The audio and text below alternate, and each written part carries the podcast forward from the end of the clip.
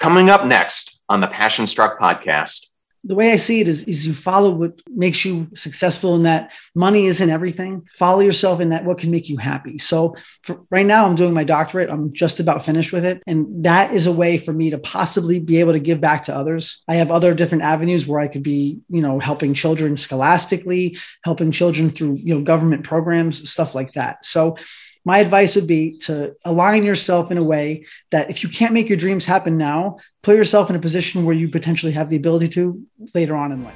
Welcome, visionaries, creators, innovators, entrepreneurs, leaders, and growth seekers of all types to the Passion Struck podcast. Hi, I'm John Miles, a peak performance coach, multi industry CEO, Navy veteran, and entrepreneur on a mission to make passion go viral for millions worldwide. And each week I do so by sharing with you an inspirational message and interviewing high achievers from all walks of life to unlock their secrets and lessons to becoming passion struck. The purpose of our show is to serve you, the listener, by giving you tips, tasks, and activities you can use to achieve peak performance and pursue the passion driven life you have always wanted to have. Now, let's become passion struck. Hello, everyone, and welcome back to the Passion Struck podcast. And thank you, each and every one of you, for coming back every single week to listen, learn, and grow. If you're new to the show or you want to introduce it to someone you know, we now have episode starter packs. These are collections of our favorite episodes grouped by topic so that you can introduce someone to the show and they can quickly get a grasp of everything that the show has to offer. Just go to passionstruck.com slash starter packs to start your journey today. We have a truly amazing show today that was requested by a friend of mine, Ted Smith, upon learning about our guest, Flory Seidel's story. In 2013, Flory Seidel's life and career changed in an instant when he was hit on the left side of his body by a large truck and suffered damages to almost every portion of his entire body. But that didn't stop Flory. From that point, he went on to complete two undergraduate degrees, an MBA, and is now in the final steps of completing his doctorate. Such an inspirational story for you today. Now let the journey begin.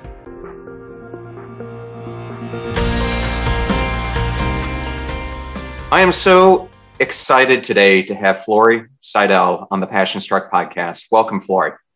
Thank you, sir. How are you?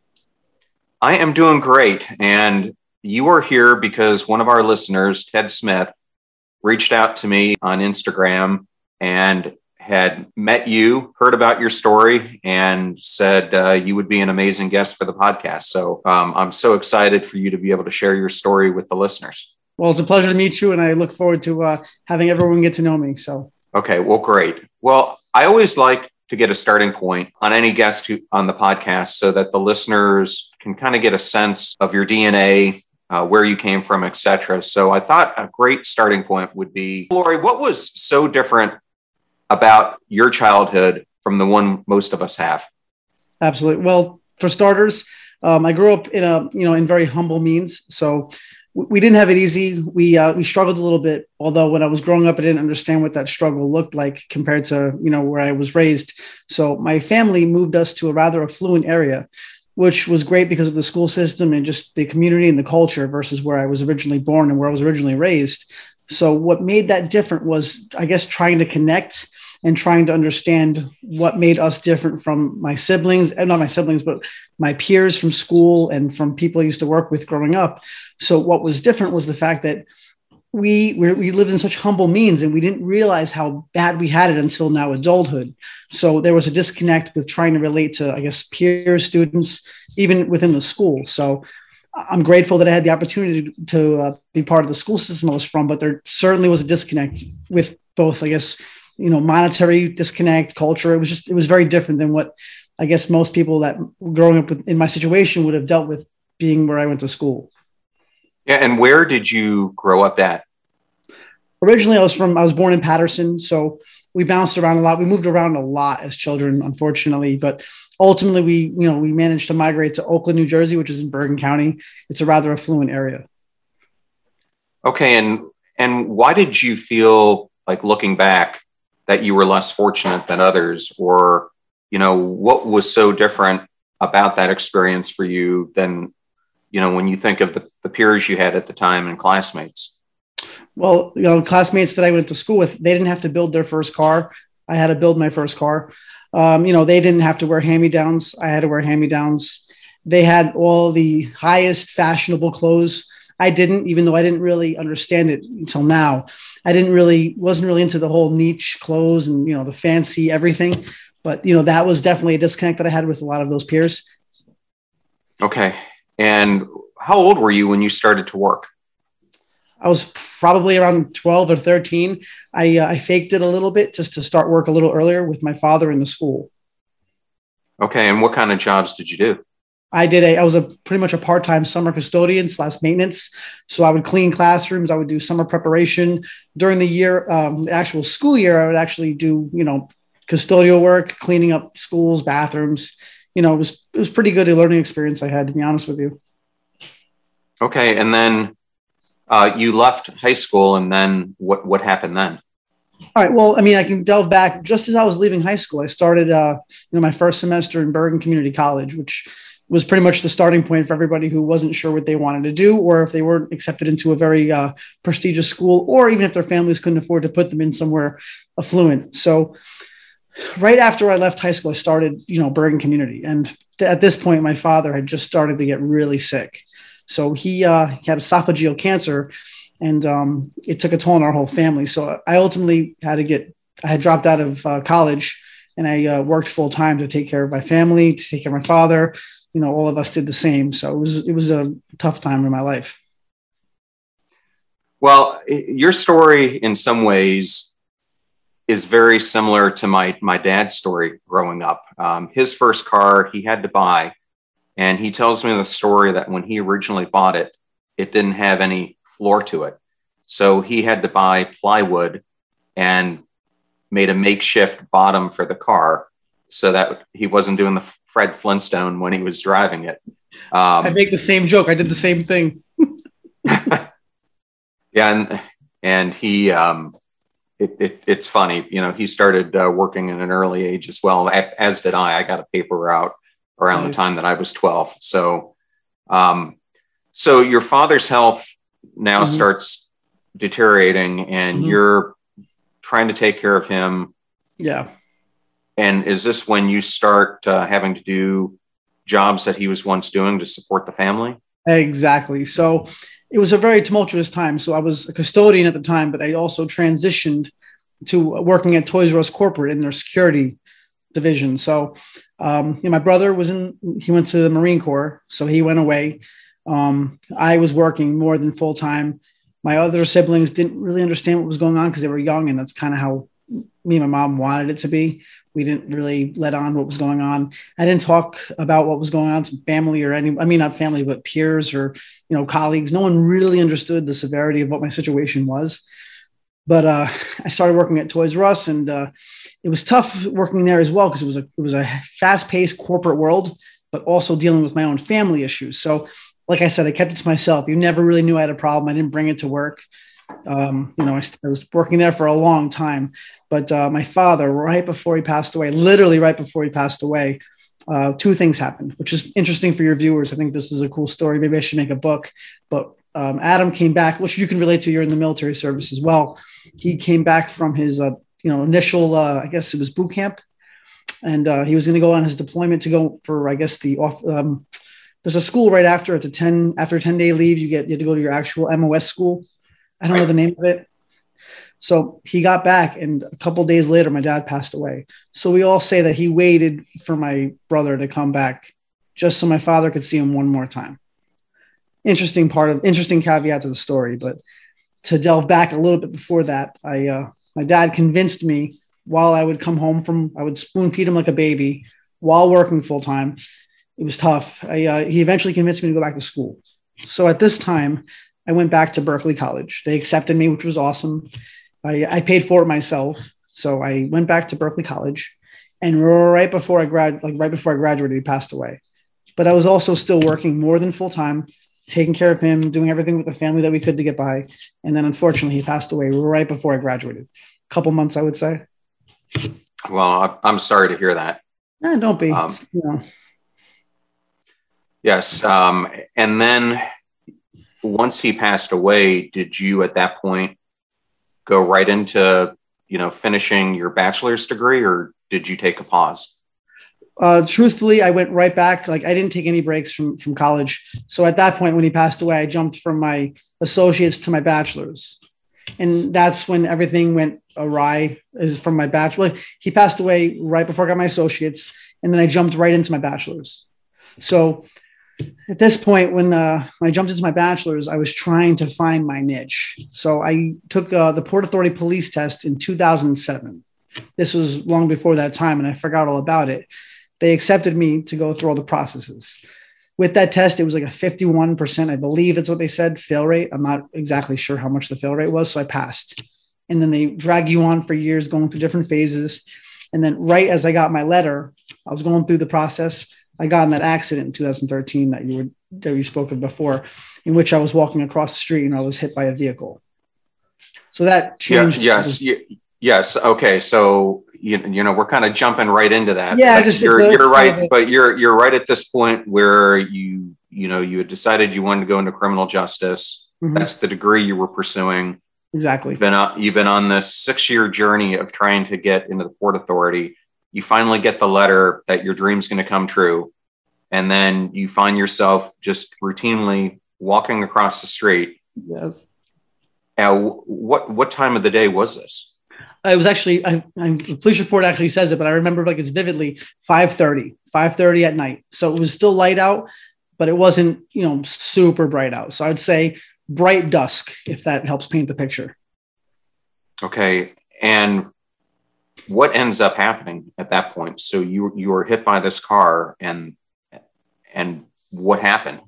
All right. So you ever see those Ford Econoline vans, the gigantic ones that are retrofitted for like taxi service or transporting large amounts of people? Of course, yes. That's the vehicle. So he was pulling out, and I was in the crosswalk. I had the light, and uh, the next thing I remember is stepping off the street, and I I remember hearing a bang. I didn't know that I was the bang at the point. So what had happened from witness testimony, because I was completely knocked out, uh, he struck me twice. So he hit me once. I went flying across the street, and then he drove over me. And I know this because I had the tire marks over my leg and my pants. So I tr- tried to figure out what was going on. I had no idea what happened. I had no air in my lungs. So I abruptly stand up. I look over and I see the guy who had hit me, and all he did was have his hands like this, like and he didn't come over to me, didn't check if I was okay, nothing. He just, and then I collapsed. And then and I was in and out of consciousness at this point. So, but no one came to help me. The only people that helped me were the ambulance that was right next to the hospital that saw me. No one came to help me. So you're laying on the ground. There, mm-hmm. there are actually witnesses who see this. The mm-hmm. driver mm-hmm. of the van mm-hmm. does a hit and run, and well, he, no one, he stopped, but he didn't help me. Okay, but he didn't stay there um, either until police or paramedics was, showed up. He was in a distance off to the side, but he didn't come to my area. So he was significantly further than me, but he did stop. Okay. Last I remember. Was he the person who called the paramedics or? I truthfully, no. I think that they were there because it was at the hospital where I was working, and right around the corner was the was the uh, ER. So I happened. I think that they were just driving by and saw me on the ground to be honest with you. Okay. And then can you tell the audience um, what were the injuries that you suffered? All right. So initially, um, my back teeth, my jaw was just completely, I couldn't talk much. I couldn't, everything was just mangled. Um, my ribs, from what the ER told me, that three of my ribs were broken. Uh, my knee, I needed surgery on. I needed surgery on my wrist into my arm. Um, trying to think what else. There was just a lot of stuff. Uh, head was completely swollen. Inside, all my organs were a lot of them were, were swollen from what the ER doctor told me. Uh, they were fantastic over there. We will be right back to the Passion Struck podcast.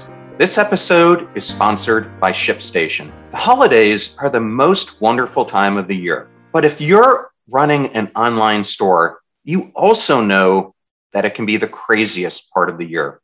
I know this firsthand from my experience running both Lowe's.com and Dell.com. There is inventory to manage, orders to fill, and a growing list of stressed out customers who are waiting for their packages. With ShipStation, all of that hassle and stress that goes with managing these packages and their delivery goes away in an instant, leaving you with happier customers and more freedom to pursue your passion, which is running your online business. What I personally love about using ShipStation is that it gives you the purchasing power that I had when I was at a Fortune 500 company with so much ease of use. And they connect you with UPS, FedEx, and USPS. So you have all your shippers right there at your fingertips. No wonder that 98% of customers who use ShipStation for a year keep using it as long as they are in business. It's that good. Make this holiday season a little bit brighter with ShipStation. Use my offer code PassionStruck to get a 60 day free trial just in time for the holidays. Just go to shipstation.com, click on the microphone at the top, and enter the code PassionStruck. ShipStation, make ship happen. This episode is also sponsored by Issuu.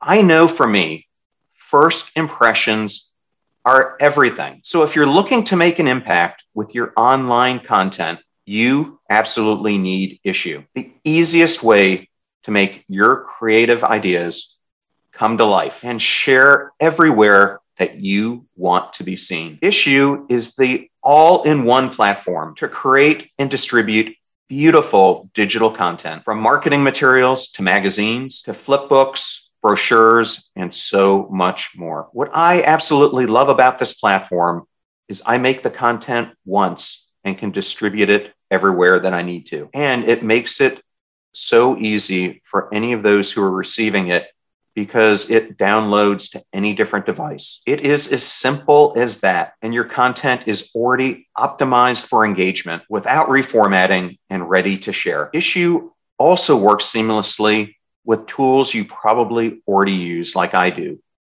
Tools like Dropbox, Canva, and InDesign. And right now, you can actually start using Issuu for free. They also give you premium features that give you a more customized experience. Get started with Issuu today for free. Or if you sign up for a premium account, you will get 50% off when you go to issuu.com slash podcast and use promo code passionstruck. That's I-S-S-U-U.com slash podcast and then use promo code passionstruck at your checkout for a free account or 50% off a premium account. That's issuu.com slash podcast with promo code passionstruck. Thank you so much for supporting the show. Your support of our advertisers keeps the lights on around here. All those codes and URLs I know can be so difficult to remember, so we put them in a convenient place the show notes for each episode. Please consider those who support us and make this show possible. Now, let's get back to the Passion Struck podcast. And how long did you have to remain in the hospital for? This is the interesting part of the story that I don't like to admit to anybody, but I guess your audience is going to enjoy this. Um, being that I was in the Bronx, I was brand new to the Bronx. I was I was afraid, to be honest with you. I ended up checking myself out that night, and it took me an hour to get to my car. So I was walking to my car, crawling on the side of the walls, trying to get to my car. I should have stayed. They wanted me to stay over. They wanted to check me in, you know, overnight or for a couple days with uh, morphine drip, but I didn't want to do that because I was afraid. So I ended up leaving, and it was a terrible car ride home. And then how how long did it take you to to heal from from this accident? Uh, I mean, it was on and off. There was no set time. So um, initial surgeries, I had a couple different surgeries. The recover time on those were, wasn't too long, although I did make one mistake. Um, I was trying to take care of my family, which I told you in the audience a while ago I mean, through this conversation. But after my initial surgery on my wrist, I went back to work the next day. And I went okay. to pick up something and I ripped all the stitches out of my hand because we had to eat. I had to take care of my family. I didn't. I wish I had another different way, but I didn't have medical insurance at the time. Um, I was struggling to get by. So what were my choices? Pretty much was my cause. Yes. Well, uh, I, I, I, guess you you probably never went after the driver um, because possibly they would have had insurance that would help with your medical bills and and whatnot. Well, the thing was, I didn't want to do anything initially with them because I'm not like that. I just wanted an honest day's work, honest day's pay. Let me go home. So initially, like I got sued from the city of New York fire department. They wanted, they were coming after me for collections for the ambulance ride, which was literally 13 feet from where I was to the front door. Um, the initial ER visit they were coming after me for, and those they're significantly expensive. So eventually, I was I had to go do those things to recover that for them. But I didn't do anything to make money for myself, or that's not who I am as a person. Okay, so I you know I, I, I think you're you're kind of low playing the extent of the injuries because as as I understand it, um, yeah. you had hand surgery, then you mm-hmm. had to mm-hmm. go get knee surgery, mm-hmm. then then you had to get arm surgery, and then mm-hmm. you had to also go through um, eight hours of surgery on your mouth where yes. you had to get grafts in all quadrants of your mouth. And yes, um, having watched uh, someone close to me get the grafts uh, for their mouth, um, I'm not sure if you had to do it out of the palate, out of the top of your your mouth or not, but um, um, she said it's probably the most painful thing that she's ever been through well, it's actually a little more complex than what you're saying. The the surgical team that took care of my face and my mouth and my teeth were, were the best ever. They I actually am the only guy that I know that likes to go to the dentist now because they're that good. They're they're amazing at what they do. So pretty much what they did was they did several different things. Bone grafting consists of taking material, whether it be your own or a cadaver or otherwise, to implement into your face so your face can heal and you can grow bone material and thus growing graft for your gums and stuff. So I had a series of bovine, pig, and my own material being used for both my gums and my jaw. So it was way more extensive than what I was saying, and you are right. Um, it was a long, long period of time for different surgeries and different abilities. Like these teeth were crushed, but now with their their help and just going through it, I feel like a whole new person. I still can't talk 100%, as you can probably notice from me talking, but I feel like so much better with their help. So yeah, it was extensive and it was very painful. Yes. Um, and in addition to having that wrist surgery where you went back to work, um, mm-hmm. I, I think you went right back to work also after the knee and arm surgery. Is that correct? Yes, I did. Day later, even this, I went back to work the same day, but I ended up going home because it was just too much. I know yes. I'm crazy. People always say that that was crazy, but you have to do what you have to do. So, well, you are crazy because when she had hers, she was out for an entire week or more. It was tough. I did all four at the same time. So, by the time they got they, they started this side and worked their way across and then went down. So when they got to this point, this was starting to wake up. And by the time they got to this section, this was on fire. So as you can imagine, they were it was chasing with it was it was awful, to be truthful. Wow. So so you go through all of this mm-hmm. and coming out of out of it now you find out that you can no longer go to the port authority. Mm-hmm. So, you know, how are you feeling at this point? You know, here you have this this dream that you're on the verge of doing all this work. Your father dies. You're about ready to get what you always wanted. You get hit by a car. Now you have to go through all these surgeries. Um, I mean, you must have at that point felt so dejected. I was just going to use the same word. I was so dejected. It was a very low point, but in retrospect, it wasn't the lowest point. So if you to, to look at it that way, like I was, I felt as if what was the point to keep going? So you figure I, I have one one small win, it gets taken from me. I have another win, it gets taken from me. So at this point, what's the point of going for any wins? So that's kind of where my head was at. And thank God to the support structure that I have and, and some friends, family. A very good friend of mine, his name is Frank, and he wouldn't mind if I bring him up. He was a very devout Christian. So I was raised Catholic, went, I was big, I was a big time Christian. I was big into religion. I I have a Bible and I thought I was doing everything right. But then all these things happened. So it's like, okay, where was God? And that was one of my big pivot points. Where was God? Because you figure a guy who conceivably is doing all of the right things just keeps getting bullied and picked on by whatever whatever power you believe in. And that's where my head was at unfortunately. And i hate to admit that but it's true. And how long did this period of time last for you? Truthfully my whole life growing up till now because i would always have small wins and then devastating losses small wins devastating losses so at this point it was every win was met with some kind of adversity so let's say I would have a win, it would develop into okay, when is the chutes and ladder effect going to happen? When am I going to get knocked off of my little pedestal? Yeah, and I'm sure many people in the audience can relate to how you're feeling, um, whether they've had this accident or not.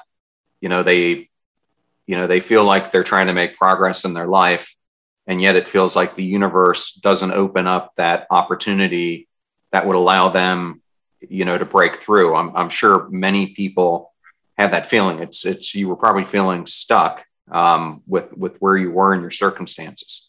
Absolutely, and it, was sad, but I mean, another thing is like you said, other people do feel the same way, and it's hard for a person that's going through it to understand that. So I understand it now, but you are 100 percent right. So you you end up finishing your degree in criminology. Yes, sir. And and then, um, what made what possessed you to then go after getting a, a, an MBA? All right, so this is a cool part of the story. I was working at the hospital, and um, I was talking to somebody in management. I don't remember exactly who it was, but they had an MBA and they were doing very well for themselves. So with the hospital, it's more public policy, you know, initiated. So I was thinking about either doing an MPA or an MBA. So this person in particular has an MBA, and I wanted to follow their footsteps, being that it's a very marketable degree, and you know, with certain issues, I can make it happen financially. After doing a little bit of research, I jumped right into an MBA program.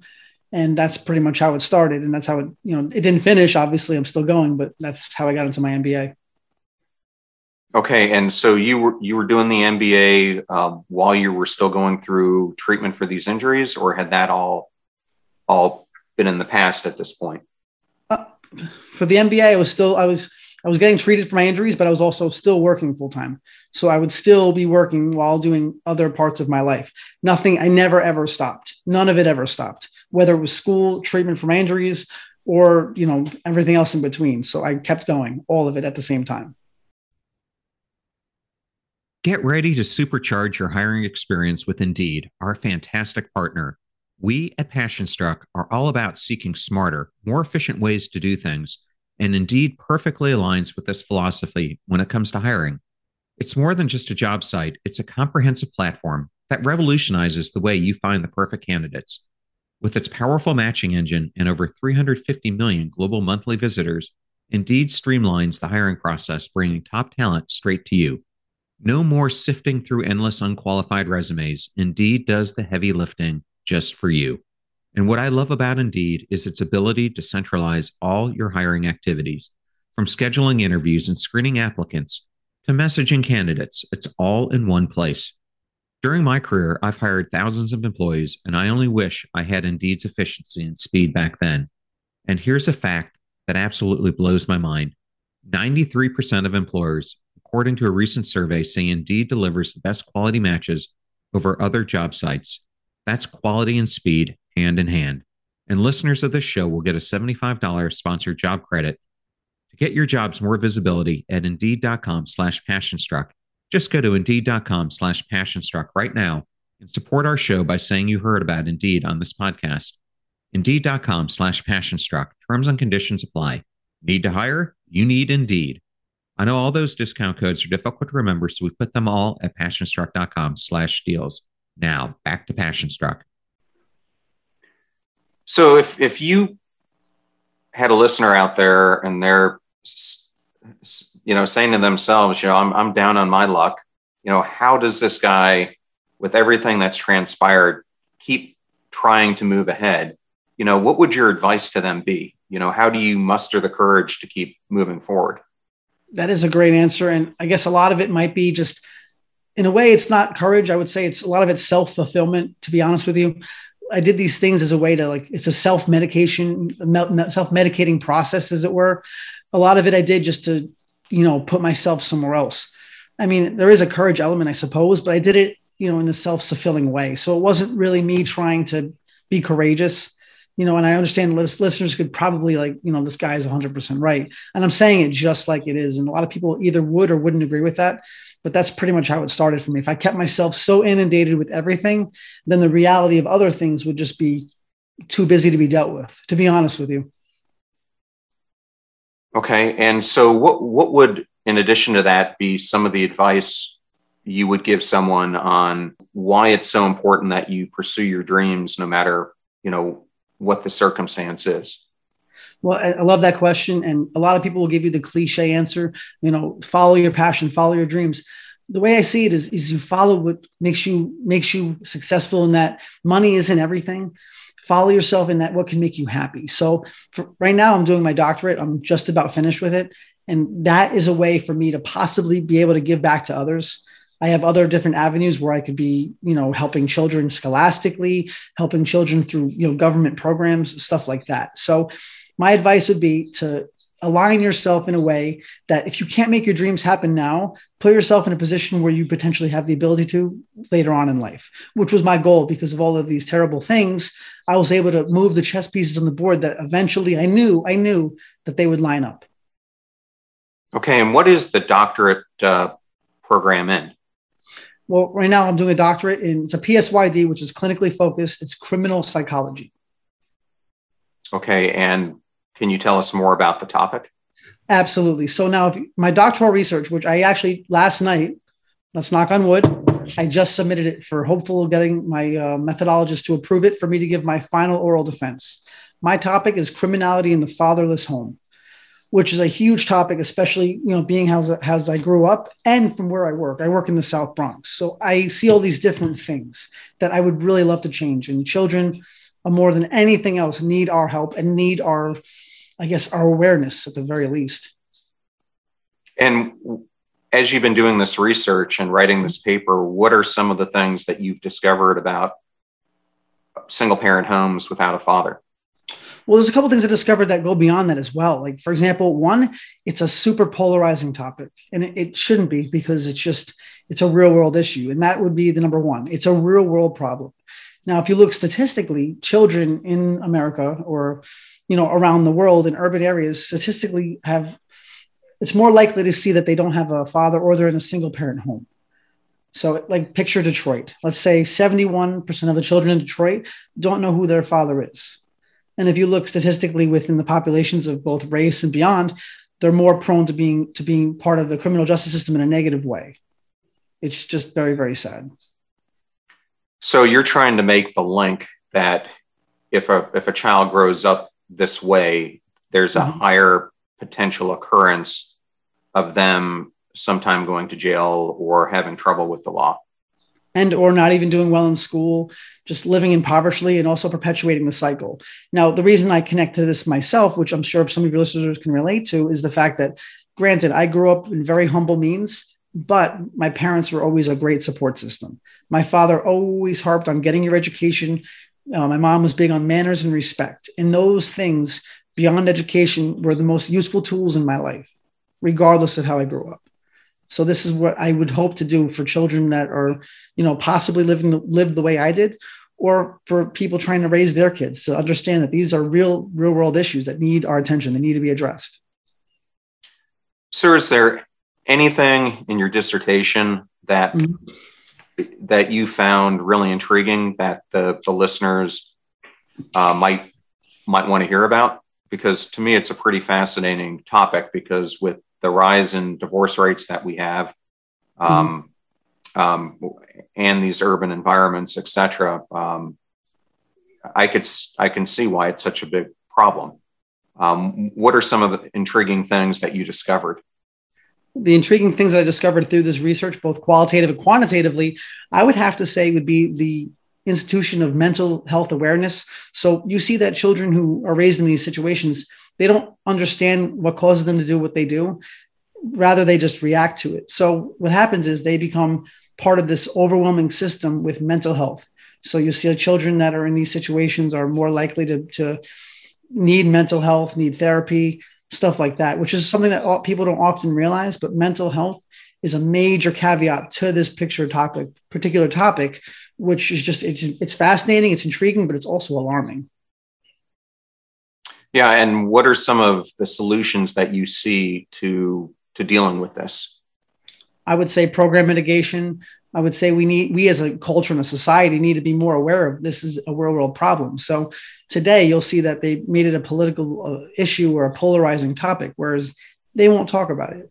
So if we have awareness that these children need institutions like the PAL in New York City, the Police Athletic League, where you know officers and older you know older guys who have the ability help take these kids under their wing so they won't be at risk youth this is what we need to do as a, culture and a society. We have the ability to. We should just take advantage of this as we know it's a problem. Okay, great. So if someone in, in the audience is uh, more interested in this topic, what are some ways that they could reach out to you? Um, if you if you'd like, I can leave my contact information. You can look up my name on, on you know on the internet, and you can see that I have a uh, my doctoral information, my contact information is all out there. But if you'd like, I can send you a uh, a brief that you can submit to your audience, and they can feel more than welcome to reach out to me. Maybe I can give them the statistics or information on programs near them. Okay, um, I'll make sure I, I put something um, in the show notes. Perfect. So so now you know you're at this point where you're about ready to finish this doctorate. Mm-hmm. um, you're still working at the hospital. You know we're we're you know i guess one of the things i'd like to understand is aspirationally where is it that you see your life going in the future? This is the greatest and i guess the quintessential question that i've been asked. And i mean i don't want to admit that i don't know at 36 years old but i'm sort of lost in a, in a lot of different ways. So for example, I've, as you know, I've been applying for positions everywhere, both operationally, governmental, and you know, with the advent of COVID nineteen, things have certainly changed. People are not as responsive as they once were. They have their own issues to deal with, and I see that there's a big disconnect in how people are relating to others. So, aspirationally, I want to somehow land a position or an idea or a role that would allow me to, to be more communicative to people because I'm a, I'm a rather good talker or I'm a very eloquent speaker in a lot of different ways, but some people aren't. So if I can possess, take these tools and possess them forward, I would love to do that. But in the meantime, I'm not really sure where this doctor is going to take me, to be honest with you. Okay. So so I, I, I hear you. So you, you you've been on this struggle for so long now. Yes, uh, sir. you're doing this degree now. You're you're having the negative consequences from literally applying to hundreds and hundreds of jobs. Which you know you keep hearing these jobs reports where there are 15 million available jobs across the United States, yet yet you're not getting hired. Um, you know how I, I, guess I, I come back to you know what keeps you going because it you know it's a it's a lot of frustration hitting you well, to, to give you a little more insight, not to you know say too much, but I wake up at 3:45 in the morning. I drive into the city, which takes me probably an hour and 20 minutes without traffic, and about two to two and a half hours every day home because of traffic. So, I mean, granted, I'm grateful for my time at the hospital. I'm grateful for what I've learned, but at the same time, it's time for me to have more time for myself, which I've never had. And I'm also looking to hopefully maybe one day have a family and all these other wonderful life's caveats. But what keeps me going is the hope, I guess, of of just me finding my niche, me being able to have the things I want, like the trivial intangibles. I would love a family of my own. I would love to have a career that would let me help other people, but those are intangible in a lot of ways. So people often try to find the tangible in life, but it's beyond that. They want the Mercedes Benz or the big house, the brand new iPhone. Those things mean nothing to me. They're frivolous. I'm looking for something that just has something that I can take with me because in the end of the day, you cannot take it with you. Does that make sense? No, it, it makes sense. And I think that there are many people out there, you know, I, I know some personally who who kind of feel the same way you are, you know, whether you're you're your age or you're in your early 40s or it could be your fit in your 50s, you know, you're like they've they've never had a family. They've done all put in all this schooling. They have this aspiration for where they they want to get to. They go out and throw themselves at these opportunities, volunteering if, if that even if that gets them in the door because they know if they can get in the door their personality is going to win the people over. Yet they don't get the breaks. And you know it is such a hard thing you know to see you know being their friend you know just getting to know you because um, you're putting in all this effort to to make yourself go in a positive trajectory which i applaud applaud all the steps you're taking. You. But you're right. Um, you know, the purpose of this whole show is, you know, how do you find those ways to, to focus more on your own self narrative, to work on those things that we all need to work on if we're going to improve and, and achieve the life that we want. Um, so I, I guess it leads me down the line of you know, you, you're living in New Jersey now. Um, um, you're you're open. If a listener somehow had a job opportunity and it's and it's in Atlanta or Charlotte or Tampa here, um, to opportunities outside of, of where you're at right now? Absolutely. Okay. Um, so I did want to go into a little bit. I know family has been extremely important to you, and you know, from that standpoint, what are what are some of those things about family that mattered the most to you? You know, and some of the things that you know these single family homes that you're now researching. What are some of the things that um, you know if you could wave a wand, you you wish some of these kids who are who are struggling, who are likely headed into you know this criminal system, you know, what are some of the biggest gaps that we as a society need to help with? All right, that's a great question. And beyond my doctoral research, I would say there's a, t- um, a concept of duality. So, for example, let's say you were raising a child and you're a single parent. Um, you know, first of all, I applaud you for it. I know it can. I, I don't know personally, but I can imagine how difficult it is. So I don't want the listeners or anyone to think that I would be knocking single parent homes. I am absolutely not, um, and I commend them, you know, immensely. But there is a gap in that you know you're getting one person's perspective you're getting lessons from one person one life's experience one perspe- one personality type. So in, in multiple parent like parent homes or sibling homes you're getting different types of personalities and ideas flowing that help melt the person into who they are. So seeing that my mom and dad are very different people i was able to pick up different nuances from both. You know manners you know respect you know there were some negatives as well because we're not perfect but we're getting duality. I'm getting different types of ideas and concepts. With you know certain single parent homes, you're not, and then and in other instances, that single parent has to work extra hard just to provide for them. So who's the teacher when they're not around? Peers, both good and bad. Media, both good and bad. You're getting different concepts, and they're just it might or might not be good for that particular person or even a, culture or a region. So that's what my research leads me to believe, and just what I could see from my own with my own two eyes. Okay. And I wanted to just ask you a few more questions so that the, the listener can get to know you a little bit better. Um, are there any current books that you're reading right now or may have recently finished? Uh, truthfully, I, I, used to be big on books. Uh, I like, I like, you know, I used to love the Harry Potter books. They're not really anything big on that. I like um, reading lots of my science-based books. I'm big on uh, quantum mechanics, astrophysics is a hobby. I read a lot of those books. I read a lot of different books based on science and you know, astral astral phenomenon. I'm big on that, which is a hobby, but I never really went to school for it, even though I should have. Well, on, on that topic, what are some of the things that interest you the most? Hmm. I love uh, seeing how large the universe is. I like seeing how it's it's just so amazing and so confusing that you wonder who started it all. So, and there's one thing I've learned growing up until now: a lot of people try to find answers in anything that they can both for God and away from God to bring up religion. So, in a lot of ways, people use sciences to refute God. I see it the other way around because there has to be something that made all this amazing mathematics, all this amazing clockwork of life come together. I don't see it happening like this by itself.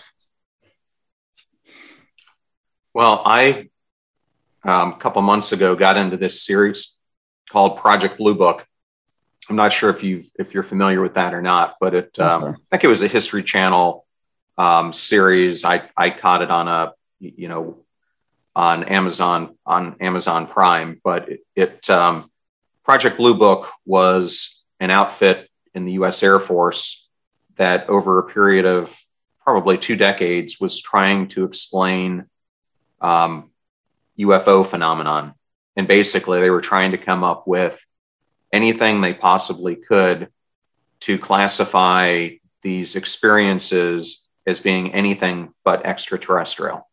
So, you know, they they would come up with whatever scientific means they possibly could.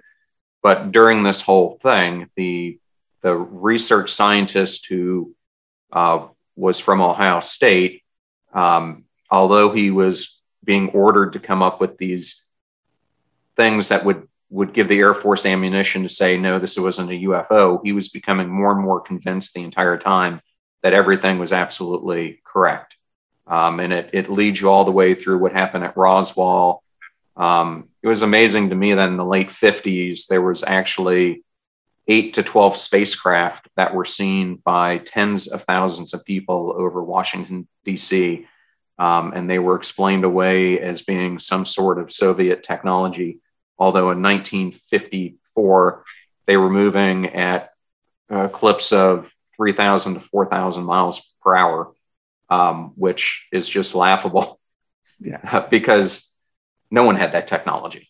So it's it's interesting um, because I I firmly believe you know it is next to impossible that we are all alone in this universe. I agree, um, actually. So a great series for you to watch if you haven't had uh, the opportunity. Um, I'll check it out. So, Flory, um, if if you were going to give any, you know, last bits of advice to to the audience on, you know, if if they are struggling and, and they don't know what to do, um, you know, what would be your advice for them to to move forward? That's another great question. And uh, apart from all the cliche answers of never give up your dreams or pray or or anything like well, praying helps, but apart from everyone else just coming up with these, you know, frivolous ideas of just you know, believe on it or make it happen or work, those aren't real answers. So what I did and what I would suggest is do something because that will lead you down the rabbit hole of finding your niche. So I didn't always think that I would have an MBA. I didn't ever imagine myself doing a doctorate. So all these things were just part of the stages of me just doing something to find something else. And in a way that brought me to here to meet you. That wouldn't have happened if I didn't have those things. So different transitions of life happen through different transitions of life. You do one step to the next. So my advice to them would be do something. That that something might lead to something else, which could lead to something else, which has brought me so far in life in so many different ways. Okay. And a question I like to ask guests, um, just to see where their head is at, is if you were selected as an astronaut and you were one of the first people who landed on Mars and you could establish one law or rule, whatever it may be, that would be doctrine that from that point forward, what would it be? Okay, I have a really good one. Um, the person i'm going to i'm going to lead to a story that's going to answer this question perfectly. So as i struggled with my doctorate i was looking for answers everywhere including youtube. I ended up meeting this gentleman. He's a doctor himself and he was also he's also started a company or a, pro- a program called reciprocity. And what that did is it helps it's a, a, program that helps other doctorate students like myself and like he was to um to get help or push forward he's not affiliated with me in any which way other than the fact that we became friends on LinkedIn after me looking him up and trying to understand his company because his work helped me so much. He has one rule on his show, and that is after you watch a show, and if something on the show helped you, pay it forward. So, with that, my rule on Mars would be when, when something does something nice, do something nice for someone else, or don't ask for money in return, pay it forward. So, for example, a guy was broke down not too long ago in his truck and I ended up buying a gas can, filling it with gas, and putting it in his car. And I gave him everything, and he wanted to pay me. And I said, no. When someone else is in the same situation, pay it forward. And that's all I would ever do or ever ask anyone to do. Okay. Well, that is great. Um, and I think it, it, uh, shows so much about uh, you know not only your personality but uh, your D- DNA and, and who you are. Um, because I, you know, it, just in the short time I've gotten to know you, I know you're the type who pays it forward all the time. And well, any last bits of uh, advice before we close up shop? Like I said to everyone else, just do something. You know, don't ever stop moving. Don't ever stop trying to do whatever it is that you think you want to do because it will lead to something that you'll love to do. That's my only bit of advice to, in closing. Okay. Well, Flory, thank you so much for being on the podcast. Uh, it was great to have you here today. It's my pleasure, and it's nice to meet you. And uh, I hope I was able to help your listeners in some way, shape, or form. What a truly amazing story that was that Flory shared with us today. And now I wanted to highlight our guest of the week, who comes from Australia. Rose Jacobin writes, Excellent podcast. Your advice on the five ways to keep your attention focused offered some amazing tips. Thank you so much, Rose, and thank you for our growing audience in Australia and New Zealand for downloading this podcast each and every week. It means so much to us to see this show go viral to a worldwide audience. We have some great episodes coming up over the next couple weeks. One is with Lily Walford, who is a dating expert, but she does it in a unique way by helping her clients learn how to read body language and how to do profiling so that they can get the match they've always wanted in their life. And then we have on my friend, retired Green Beret, Andrew Marr, who will talk to us about how he overcame tremendous trauma from his second tour that he did in Afghanistan, why he founded the Warrior Angels Foundation, and how it is helping thousands of veterans across the country overcome chronic traumatic brain injury and post traumatic stress disorder. Thank you, as always, for joining us on the show. Now go out there and become passion struck. Thank you so much for joining us. The purpose of our show is to make passion go viral. And we do that by sharing with you the knowledge and skills that you need to unlock your hidden potential. If you want to hear more, please subscribe to the Passion Struck podcast on Spotify, iTunes, Stitcher, or wherever you listen to your podcasts at. And if you absolutely love this episode, we'd appreciate a five star rating on iTunes and you sharing it with three of your most growth minded friends so they can post it as well to their social accounts and help us grow our Passion Struck community. If you'd like to learn more about the show and our mission, you can go to passionstruck.com where you can sign up for our, our newsletter, look at our tools, and also download the show notes for today's episode. Additionally, you can listen to us every Tuesday and Friday for even more inspiring content. And remember, make a choice, work hard, and step into your sharp edges. Thank you again for joining us.